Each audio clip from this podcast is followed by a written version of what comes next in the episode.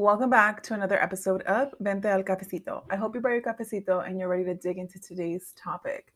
Today, I want to talk to you guys all about our thoughts, our mind, um, things that we allow to enter our mind and to sometimes control our days. I am the queen of overthinking. I will overthink everything, overanalyze every little last thing.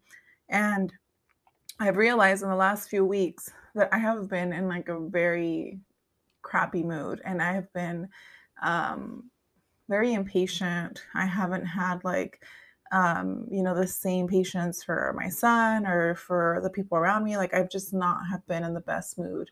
And I mean it's a lot of things that I'm dealing with and I'm you know trying to work through them and and um, the, what kind of did it for me where I realized that how bad it was was last week I was trying to do something with Aiden and he was like crying and and um, it, he was being over dramatic and then my grandma like was being dramatic over it and I dramatic over it and I snapped at her because I was like she wasn't letting me take care of him and, and do what I needed to do with him and it just I felt so bad after for days. I felt terrible because I don't want to be that person who who snaps at anyone and not you know especially not my grandma like she's the most important person in my world. So I realize that something's going on where I'm not really addressing the things that are going on in my head, you know, underneath, under the surface. So I did this meditation, which um, I think the meditation that I looked for was something to surrender. I'm going to leave it linked.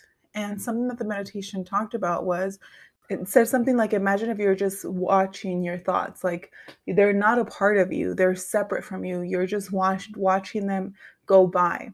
And you have to detach yourself because sometimes from your thoughts because sometimes the mind will play tricks on you and will tell you you know you're not worthy you're not good enough you're not this you're not whatever it is that story whatever it is that you are afraid of in that moment it'll tell you that and it'll make you believe it and it'll make you believe that's your that is your reality and in, in reality it isn't you know i'm so blessed i have so much that i need to be grateful for that there's no reason for me to be so much in my head over things that are not in my control. And that meditation helped me so much and i felt a lot better after i listened to it. And then uh, my therapist sends out these daily devotionals and um, i don't know if they're like written by her or if she uses some sort of application but it'll basically be a devotional and then it'll go um, and it'll have verses from the Bible. So this one was Where do your thoughts take you? And it starts by saying, There are times when thoughts lead us to navigate very dark waters, so much so that fear, resentment, anxiety are fixed in our being, preventing us from continuing our day in peace. Don't let them dominate you this resonated with me so much because I realized how much of my day was ruined just because of my thoughts, you know, just because of me thinking I'm not where I want to be, like I want to move, I want to do so many different things.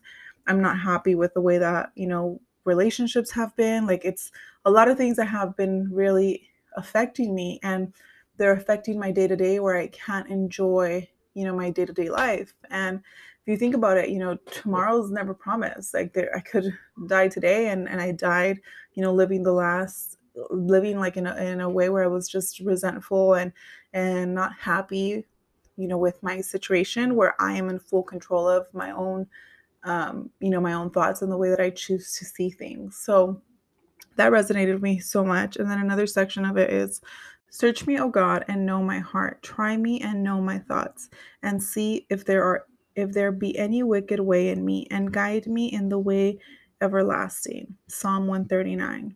So be right before that, she wrote this.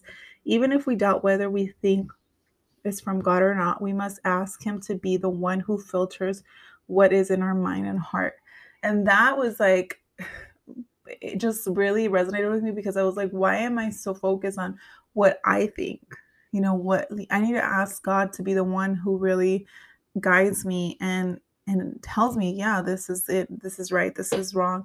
You know, sometimes we have these scenarios in our mind that are not really true. And they're just stories that we're create that we've created in our head that that we need to let go on break, you know, generational traumas and patterns and and things that aren't even of ours that we need to release and ask God to be that filter through the process. So I hope that this helps you guys, and I will see you on the next episode. Don't forget to bring your cafecito. Bye.